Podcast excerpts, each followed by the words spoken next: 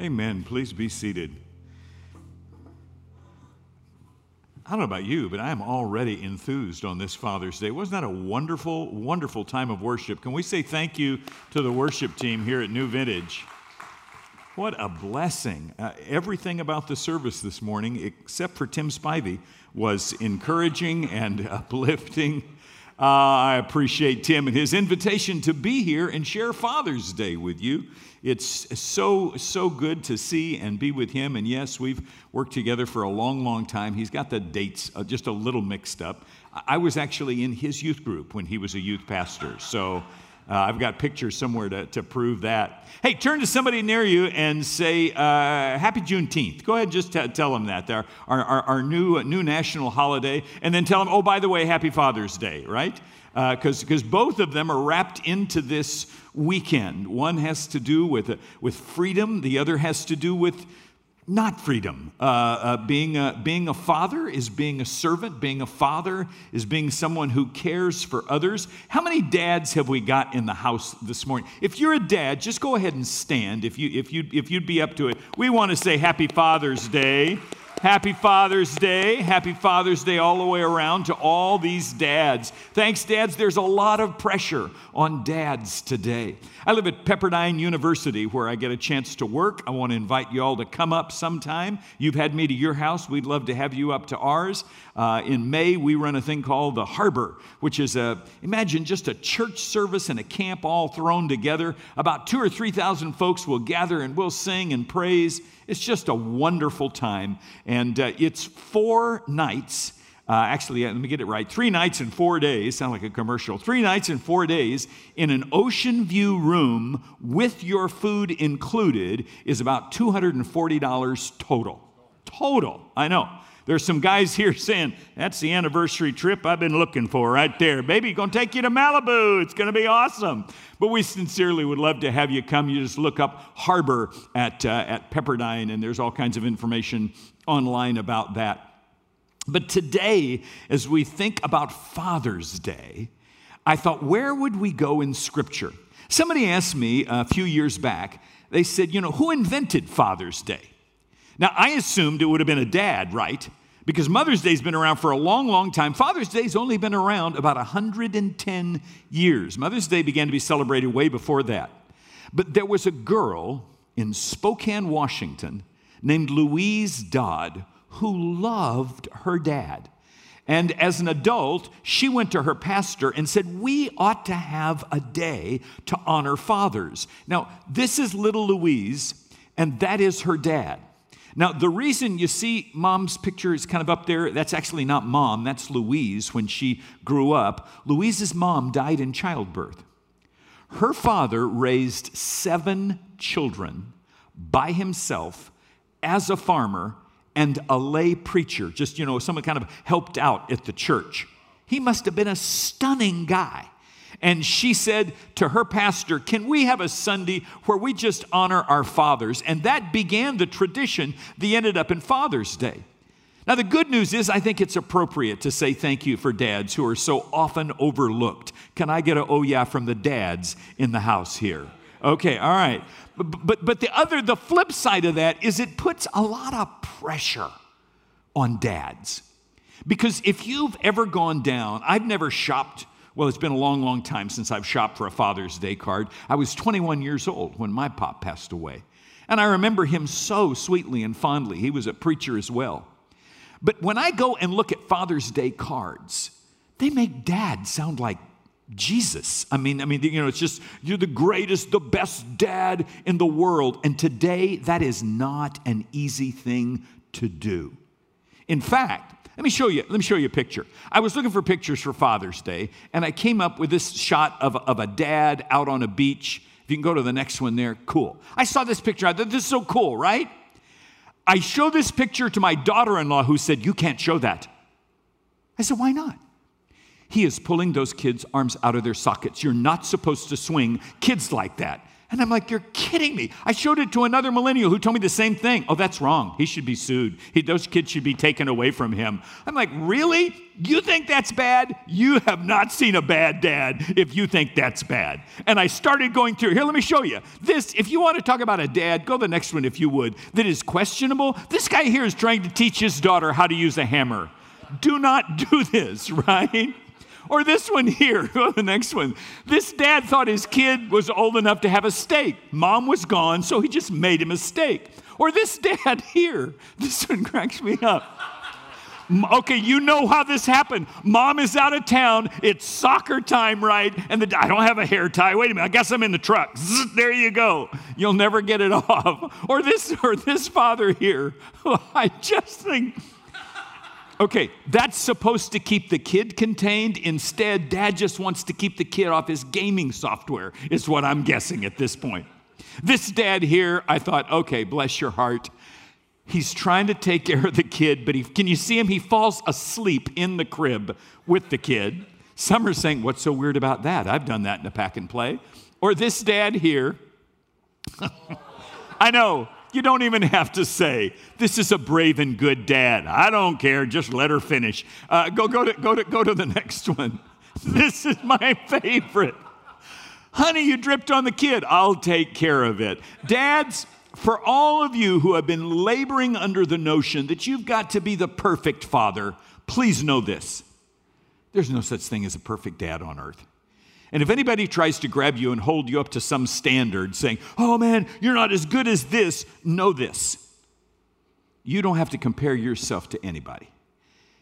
And if you ever say to yourself, man, I'm just, I want to be a better dad, that's okay. But know that you have a father in heaven who loves you desperately. Whether or not you believe in him, he loves you anyway. It doesn't bother him. You don't believe in him right now. He'll just keep working on you and loving you. Can I get a oh yeah for many of you who know what that journey looks like? A heavenly father who loves you and cares for you. People want to say, well, you know, you're not as good as this guy or that guy, like the, the, the preacher that was at a specific church and was talking about being perfect. Nobody's perfect. Is anybody here perfect? And guy raised his hand way in the back. He said, Sir, you're perfect? He said, No, I'm raising my hand in honor of my wife's first husband. There are people who would say, Some of you won't get that to lunch, that's all right. There are people. There, there, are people who want to compare, oh, this dad or that dad. This morning's sermon is going to be about not a great dad, not a perfect dad, because when I started looking through scripture, you know, I find texts like this in Proverbs 1 8 through 9. Listen, my son, to your father's instruction, and do not forsake your mother's teaching. They are a garland to grace your head and a chain to adorn your neck. This picture of this dad, it's like you see families, right, in movies or on TV or occasionally in a restaurant. You'll be there. I, I, had three boys, all right? Three boys. Any of you who've got multiple boys in your house know what that's like. Somebody is always hurting or teasing or poking or messing with somebody else. And when we would go out to eat, it was just like taking, you know, uh, the World Wrestling Federation to Bob's, big boy. It was just always like, sit down, sit down, sit down. And if you ever did, you know what I'm talking about? You're in the restaurant fussing with your, and your kids and your family, and you look over and you see a family that's quietly sitting. When dad speaks, everyone turns and listens. And you're like, I want to be adopted. I want to, you know, I want to be part of that family. Don't get sucked into the comparison game because if you look in scripture, okay, so I started looking, Mark. I thought, you know, what, what text, what Bible story would be good for Father's Day? What an honor to be here on that day. So I thought, we start at the very beginning Adam. He had two sons that killed each other. Okay, let's not, let's not, let's not go there. Um, uh, you know, Abraham. Abraham sent one of his baby sons out to die because he made his wife mad. No, Jacob. Jacob had 12 sons who attacked and killed their in laws. All right, no. David. David had a son who started a civil war and then wanted to kill his father to take the throne. And even Joseph, even the father of Jesus, do you know how we get introduced to Joseph? Joseph finds out Mary is pregnant and says, I'm divorcing you, babe. I'm out of here. Peace out, right? You're like, wow, Jeff, how can you say that? These guys put the fun in dysfunctional. They all had families that were messed up. And I love the fact that the Bible doesn't airbrush that out. that all of the dads that ever were happy enough to have a little kid look at them and say, Daddy, all of us are broken and busted. And just in case there's any misunderstanding, the moms are too. Can I get a oh yeah from the moms also, right? Because they get held up to these standards. So, so what, do you, what do you do as a Christian man who wants to be a good father and looks to Scripture? Well, I'm going to suggest that Jesus understood this.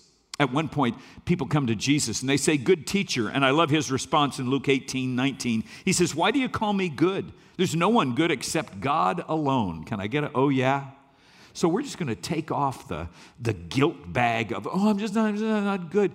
All I ask today is that you consider being a good enough father. All right, preacher, what do you mean saying good enough, Jeff? Jesus tells a story of an earthly father, of a guy. He didn't have three sons, but he had two. And as I began to read his story, I realized that father was not perfect. He's got two sons, both of which have problems, and we'll see that in a minute. He's got one son who says, Look, I just, I can't wait for you to die. Can I have my inheritance now? I hope he didn't do it on Father's Day. You know, that's, that's, not, that's not what you want to do we had, we had all the boys. They all are scattered now. One of my sons lives in Texas, one lives in Colorado, one lives in Los Angeles. And, and, and we had all of them together about two years ago at our house. And I heard some kind of arguing. It's not uncommon to hear arguing with these three guys talking around, but I come in and they're saying, No, I'm the oldest, so no, I already asked dad about it. And I'm like, What are you guys talking about? And they said, This chair. When you die, I want this chair. You are kidding me. We're here to have this Thanksgiving meal together, and you're already divvying up my stuff when I'm dead? And they said, Dad, seriously, we need you. Can, could you? And one of them said, Could you just start tagging the stuff with who gets? I said, Guys, I'm feeling fine. Thank you. I'm actually feeling pretty good. You know, my doctor says I'm okay. I, stat, I, I stood there thinking, Man, this is so frustrating.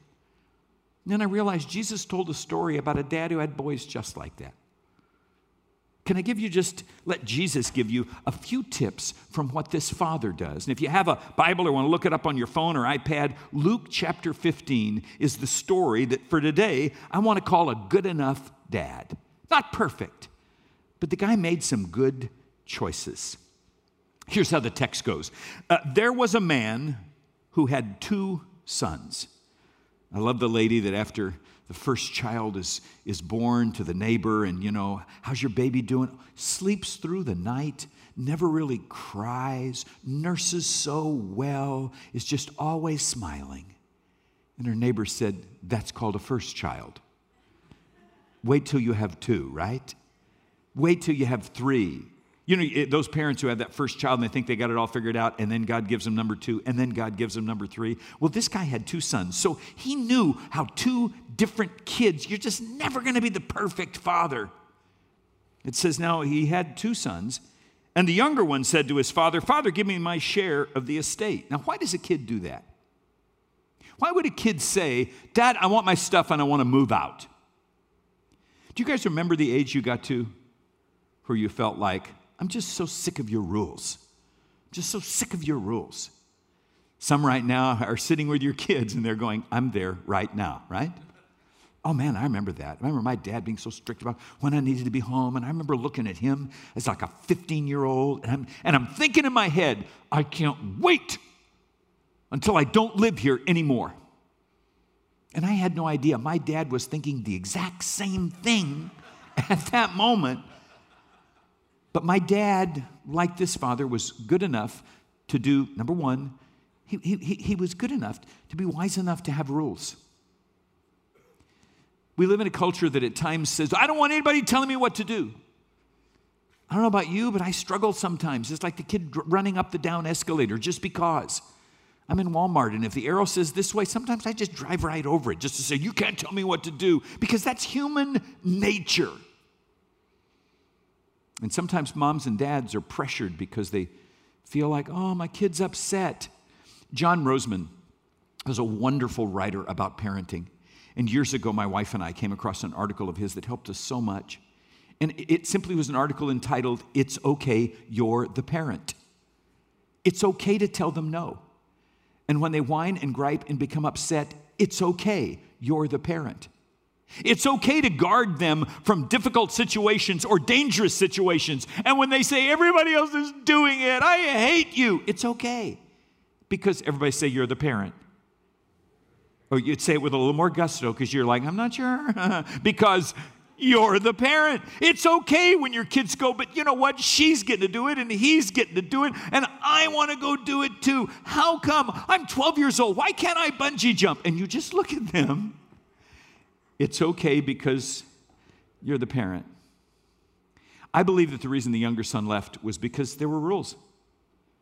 And this dad loved enough, cared enough to say, you know what? This is important. My father once said to me, This is my house, and I love you. And as long as you live in my house, you follow my rules. Now, back when I thought, golly, how dictatorial, you know? How hard handed. And then I had children. And I thought, I can't wait till they're old enough for me to say that to them because it was good for me.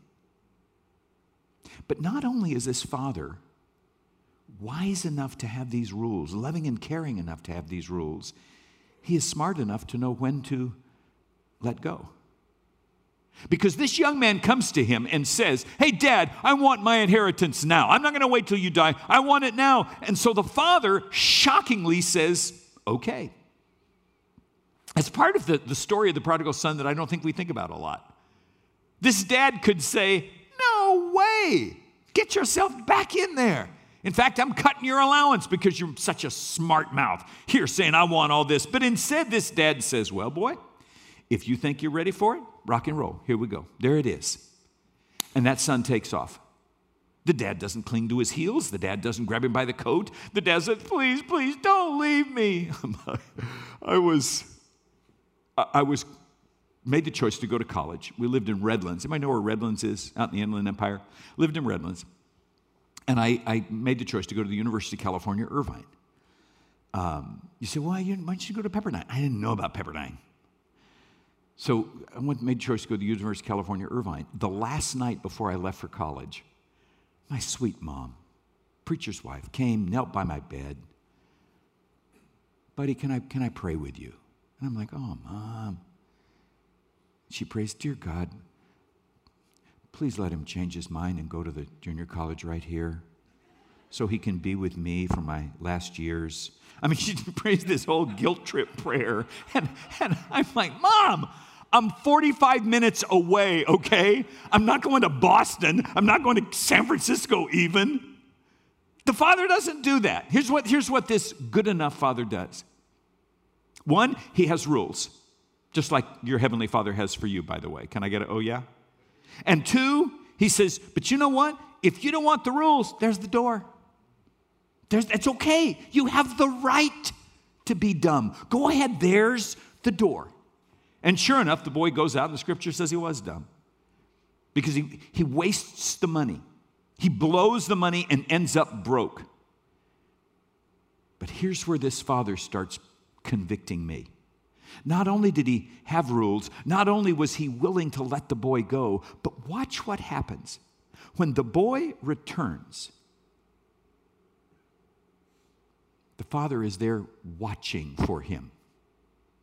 This dad was patient enough to wait and to watch. All right, I'm going to trust you, you're not going to get mad at me.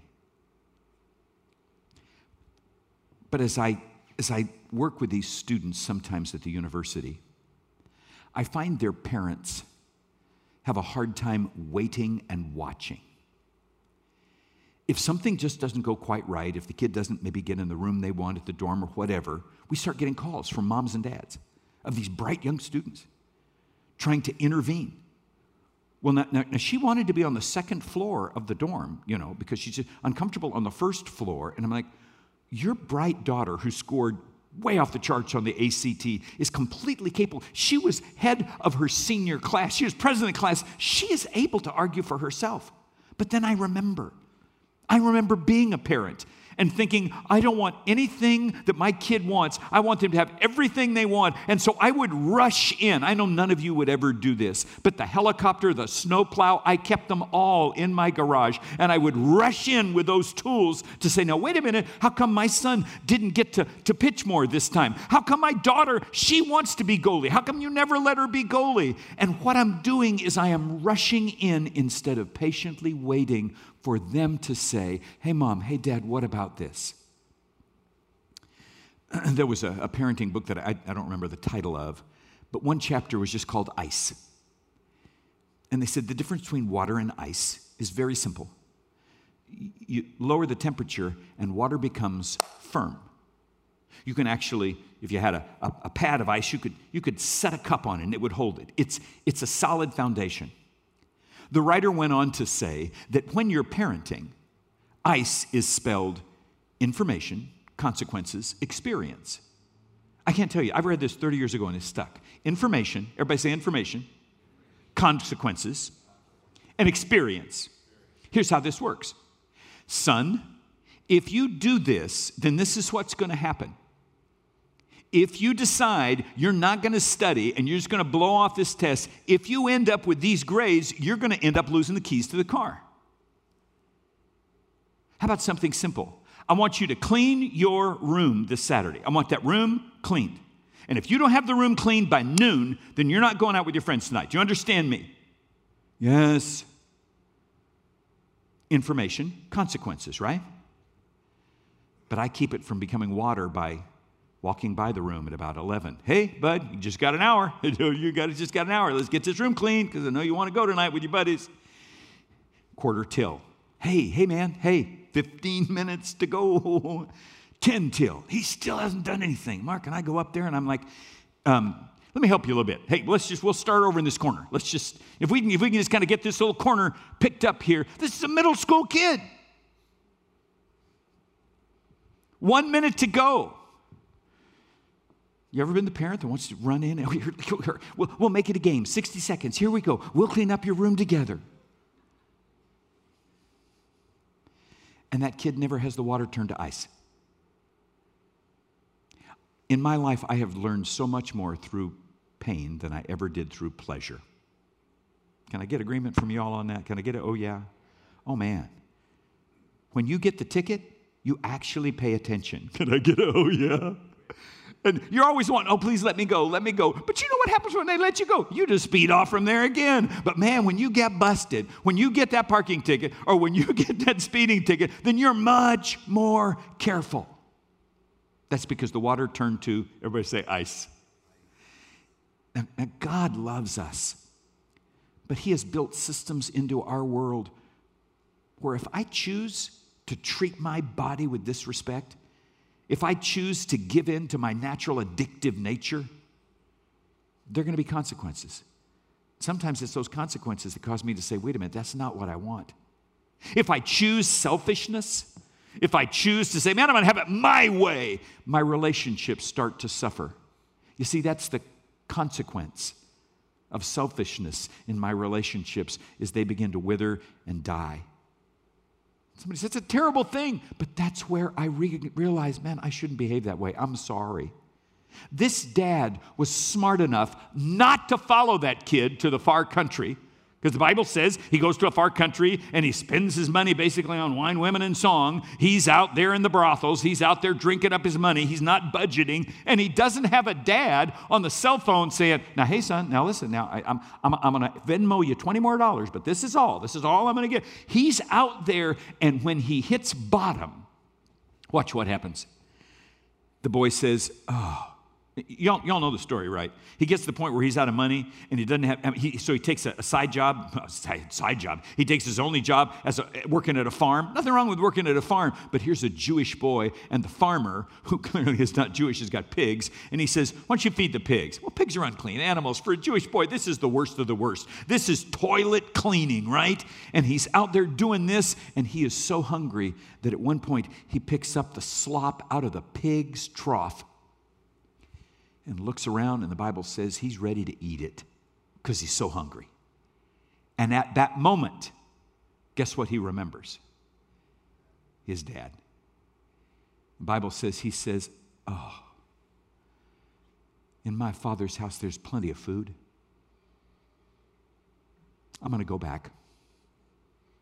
I'm going to go back and I'm going to go back and I'm going to say to my dad, Dad, I screwed up. Dad, I'm sorry. Now, hang on just a second. Hang on just a second. What does this boy know about his father that allows him to have that vision? What does this boy know about his dad that caused him to say, I'm going to go back and I'm going to apologize and I'm going to say I'm sorry? He knows his dad has rules. That's why he's going to go back and say, Dad, I'm sorry. Not just, hey, I'm back. Where's lunch? He's going to go back with a humble attitude because he knows his dad, but he's going to go back because he knows his dad will love him and forgive him. Can I get a oh yeah out of you? You don't go back if that person has said, you know, I'm done with you. You walk out that door, you're never coming back through it. That's not what this dad said. Wise enough caring enough to have the rules, wise enough to let go. He was patient enough to wait and watch, and then he was gracious enough to forgive and to embrace his boy. This is most people's favorite part of the prodigal son story, right? Remember how this goes? The boy is coming back. The father sees him, the Bible says, a long way off, and the dad runs to him. Now, you probably heard this before, but in Jewish culture in that day, the man of the house did not run. A couple reasons. One, because they, they would wear the, the longish caftans. The, the, it, to run, you'd, you'd get tripped up. The only way you'd run is to grab these and yank them up and run, bearing your legs, which in that culture was like, oh, please. Oh, how embarrassing. How dis, you, you've disrespected yourself in doing that. Think about, you know, somebody showing up at work in a Speedo. You'd just be like, really? Come on. Assuming you don't work at the beach, right? So, so, so here is this dad who bears his legs and rushes up to meet the boy. Now, here's the boy, right? Now, you know what the boy's head is saying? Oh, dude, this is going to be awful. Why? Because what's the natural thing to come out of dad's mouth? When dad told you, don't do this. You do this, you're going to get hurt. You do it, you get hurt, and you come back. What are the four words that we expect our dad to say? And it starts with, I told. Yeah, exactly. Naturally. I told you so, bud. I mean, that's my dad's voice in my head. I told you so. Do you know what the prodigal son's father says to the boy when the boy comes back and has this speech already. Father, I'm sorry. I don't deserve to be your son. You know, I've, I, I, have shamed you. I've sinned against heaven, and I'm no longer worthy to be called your son. Do you know what the father says to the boy? Nothing. Take, you can look at the text. There is not a word there the father says to the prodigal. But he's not saying, I'm not going to speak to you. No. He runs. The boy is saying, Oh, dad, I'm so sorry. And he grabs him and he hugs him. The old King James Version says he fell upon his neck, which is a way of saying just like bang. You know that big old bear hug, the one we all wanted to give one another when we finally got, you know, out of COVID and got on the road to Damascus. When, you know, when we, when we finally saw one another and said, Yes, fully vaccinated, fully vaccinated. Yay, we're hugging each other. And he hugged each other and instead of saying anything to his son, he speaks to the servants. Get a robe for this boy. Get, get, get some new sandals for his feet. Kill the fatted calf. Because we're going to party. We're going to celebrate. Now, I want to ask you a question I have never asked an audience before. Why didn't the father make a speech to the son. Even a, oh, son, I'm so thankful you're home. I've missed you every day, and I love you, and I care about you. Thank you for coming home. Even the best speech you could have possibly made. I'm going to give you just a thought. Dad, our words are pretty cheap. Doesn't cost anything to say, All right, come on in. I love you. Eh, let me be clear tell your kids you love them. That's one of the most powerful things you can do. Can I get it? Oh, yeah? But if it's just coming from here and not coming from here and not even coming from here, what the dad does is he says, I'm not going to make a speech. I'm going to show you I love you, and I'm going to keep showing you. That's what God does when we get on our knees and say, Father, I'm so sorry. He doesn't say, Well, I told you so. He says, How about I, how about I give you a beautiful sunrise? How about I give you friends, family? How about I give you a church that you can be a part of, that you can grow and learn and love together with? How about I give you your next breath? That came from your Heavenly Father. Can we all say thank you? Yeah. Yeah. This dad, he's not perfect in this story, but man, he is so good enough. He is good enough to forgive and to embrace his boy.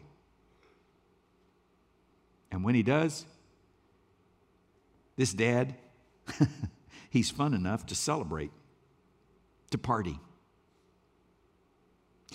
I looked at that picture of uh, Louise Dodd's dad, and, and when I saw that photo, you know, all the, all the, all the dads looked like, you know, Abraham Lincoln kind of grumpy, you know, in all those, all those old, uh, you know, tin type uh, black and white photos. I, I, I don't know what you remember of your dad, but I think this kid had a dad who smiled. Fathers, there is nothing holy about being grumpy. I'm going to say that one more time. There's nothing holy about being grumpy.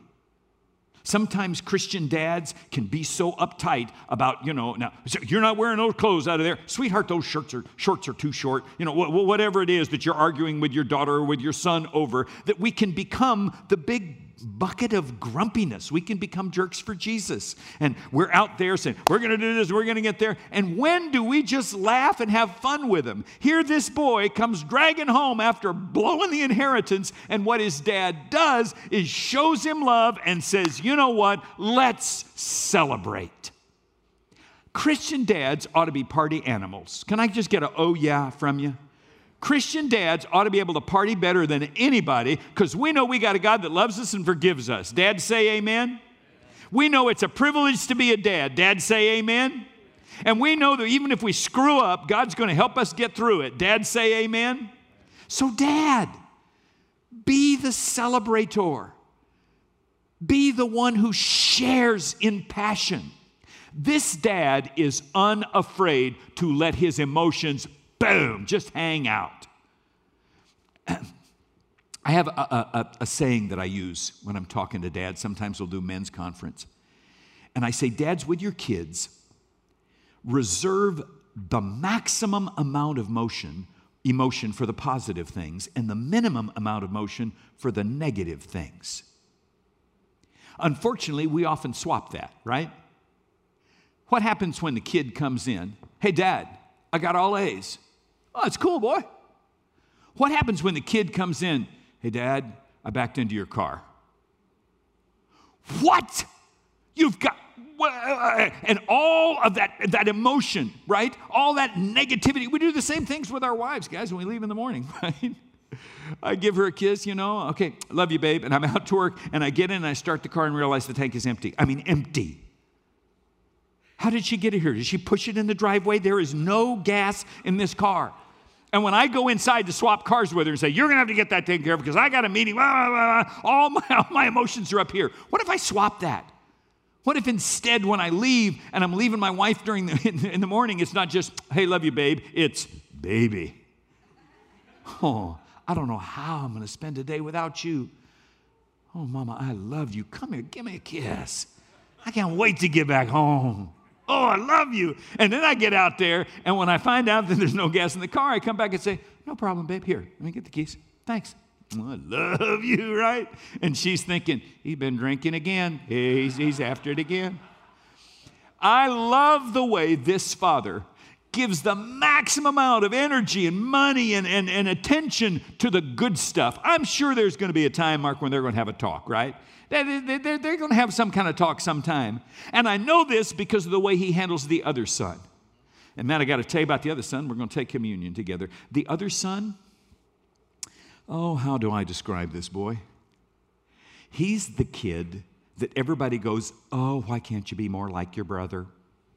He's the kid that always did his homework, that always was there. He's an Eagle Scout. Nothing wrong with being an Eagle Scout. One of my sons was an Eagle Scout. This kid would have been an Eagle Scout. And he'd have been right here this morning at early service, the nine o'clock service, where the truly holy come together. He, he would have been here. And if you saw him, he'd be taking notes. And you'd think, oh, why can't I have a son like that? And yet Jesus tells the story and kind of pulls back the curtain and says, yeah, we know what sometimes can be going on behind that.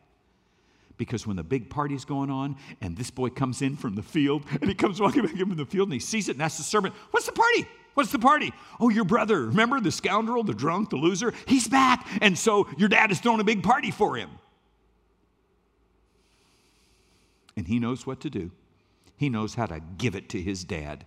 He doesn't storm in and make a scene. He says, Okay, go ahead. Oh, no, but you got to come in the party. No, I don't. So he sits outside, probably looking over the work for the next day.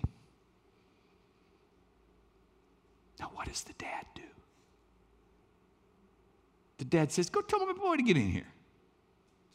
Well, the Bible says the dad comes out of the party and he comes to that son with his lips sticking out.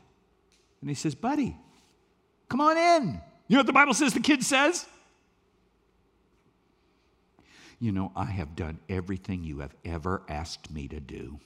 I have worked and I have served you, and here my stupid brother comes home after blowing the inheritance, and you throw him a party. You kill the fatted calf.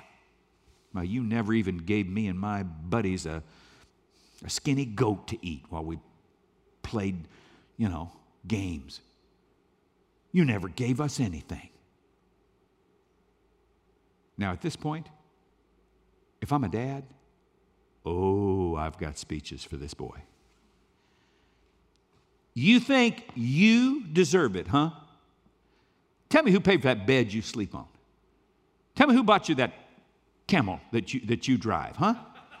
Tell, Tell, tell, me who got you that robe. Tell me who paid for that. Tell me who's farmed it. Oh, listen, all that would come bubbling out of me. But instead, this father says, Son, he loves enough to invite everybody in, even the people with a bad attitude. Can I, can I give you a challenge for the Sunday after Father's Day? I want you to find somebody who has a bad attitude and bring them to church next week with you. Some are saying, I already did. They're right here, sitting right here by me. All right, find another one for next week. Somebody that you might even think would go, no way. Just reach out and say, man, I would love to have you come. And when they say church is stupid, instead of reacting, just say, you know what? I just want to bring you. Come go with me. I'll buy lunch afterwards. I just want you to experience it's so, it's so healthy for me. That's what this dad did. He said, Son, everything I've got is yours. But your brother came home. We've got to celebrate. I love that line. We've got to party. Now, your vision of a dad may be very different than the one Jesus gave. Maybe your dad wasn't around, or maybe he was and you wished he wasn't. But I want you to know that today you have a father who loves you so. He loves you and cares for you enough to make some rules. But he loves you and cares for you enough to say, I'm not going to make you do anything. He loves you and cares for you enough to be patient and say, I'm right here. And if you need to get your heart and life right with Jesus today, let me make it clear your father is not going to say, Well, look who comes here. Look who comes, and here's the sermon, makes her feel guilty, and so here she's coming to all of a sudden, dear God. No, he is going to run and throw his holy arms around you and say, I love you. Let's begin again, and let's start with a party. In fact, we're going to do that now. In a moment, we're going to have a party. We call it communion. It's a simple party. Not quite chips and dip, a little, little bit of bread and a little cup. If you've got it, go ahead and get it out in your hand, would you? And I want you to think of this as party prep because the Bible describes heaven as a great celebration, as a party. But before you take that bread, before I pray, before you take that cup, I want you to know that even though it doesn't look like much, it is so expensive. If you don't have a, a, a, set of party prep stuff, just raise your hand, and these folks have got a party prep bag for you there. What you're holding in your hand cost our Heavenly Father greatly. He came as a man and died on a cross. Sometimes, as a dad, I, I think I see dads caring for needy kids, and I think, man, how far would I go? I've had dads say to me after a sermon like this, dude, you need to know it's hard. I mean, I, have got two kids, and, I, and, I'm, and I'm trying to make a way, and my wife and I are having challenges. It's hard. I, I got a new definition for hard, though. Dick Hoyt was a big old football player type, merchant marine, and when his son was born, he um, had a cord wrapped around his neck. Anyway, Ricky was born, and the doctor said he's never going to walk, he's never going to run, he's, he's never going to play football. In fact, he ended up in a wheelchair. Um, and his dad, who's standing right behind him, hurt. He, he wanted a football player. He wanted a boy that's going to be out there like he was. So he'd get him by the TV and they'd watch football together. And the doctor said he's, he's never going to be probably more than seven, eight, ten years old as far as mental awareness. But Dick just kept loving his boy. And one time, his boy laughed at a joke on TV. And he realized this boy is smarter than these people are giving him credit for. And they hooked up with MIT, and MIT made him a chair that had a computer screen. And Ricky could pop his head against a little pad right here to change the letters A, B, C, D. And when they hooked it up, and they said, Ricky, can you type something out? This kid, who at this point was probably about 12 or 13, starts popping his head to change letters. And he types out first sentence Hi, Dad and then, Hi, Mom. And then he typed out, Go, Bruins. And they were like, What? Ricky went all the way through school typing out every paper using that and graduated from high school, right along with the other kids. But that's not why I know about Dick. I know about Dick because there was another kid in Ricky's school who ended up hit by a car, was in an accident, ended up being a, a paraplegic. And the school decided to do uh, a 5K, you know, about three mile run to raise money for this kid. Some of the, some of the families got together. And Ricky came home from school and typed out, I wish I could be in the run to help Jerry. And Dick said, You're going to do it. He called the school and said, I want to sign up my son for the run. And he said, Ricky can't, I'm going to, I'm going to run, I'm going to run for him. In fact, I'm going to push him. Well, man, everybody at school went nuts when this big old guy pushes him, and he decided his goal was to beat all the other kids. And Dick poured it on. Ricky is flying in this wheelchair. They said his smile on his face was like, as he's flying, and they cross that line, and the crowd goes crazy. When they got back home and they hooked the wheelchair with the computer back up, Ricky typed out, Thank you, thank you, thank you. I have never felt so alive. I love you, Dad. And that big old man went in the back bedroom and just bawled like a baby. And he said, If that makes my boy feel alive, we're going to do it again. He, he signed him up for a, a 10K. That's six miles. And Ricky loved it. So he signed him up for a half marathon. And then he began to wonder could I do a marathon with my son? Could I run 26.2 miles pushing a wheelchair? And then he got his gaze higher. And he thought, I wonder what I could do, me and Ricky together. And he thought about a, a contest in Hawaii where you swim two miles and you ride a bike 110 miles, and then you run a marathon. It's called the Iron Man. I would never have believed it. Roll it, would you? Until I saw this.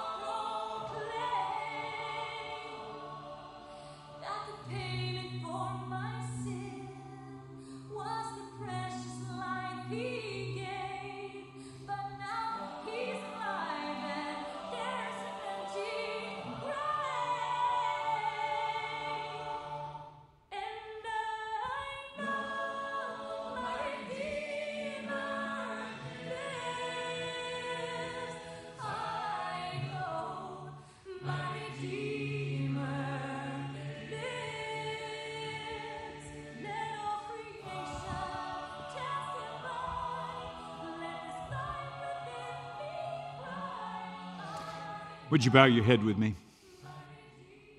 Father, God, we hardly know what to say. Lord, that picture of a dad going so far because he loves his boy just breaks our heart. But Father, we know that is nothing compared to what you did for us. Thank you for being a father who, who loved not just enough, loved too much, who gave his only begotten Son for us. And Father, who made us a promise that one day when our worn out, weary bodies can't take another step, you'll carry us across the finish line to heaven, to a mansion we can't afford, to a to an eternity in the place we want to be and the one with the one we want to be with. So, God, as we take this little piece of bread, we bless it as the body of Christ. When we take it in our mouths, Father, may we remember This is what the party costs your son's body.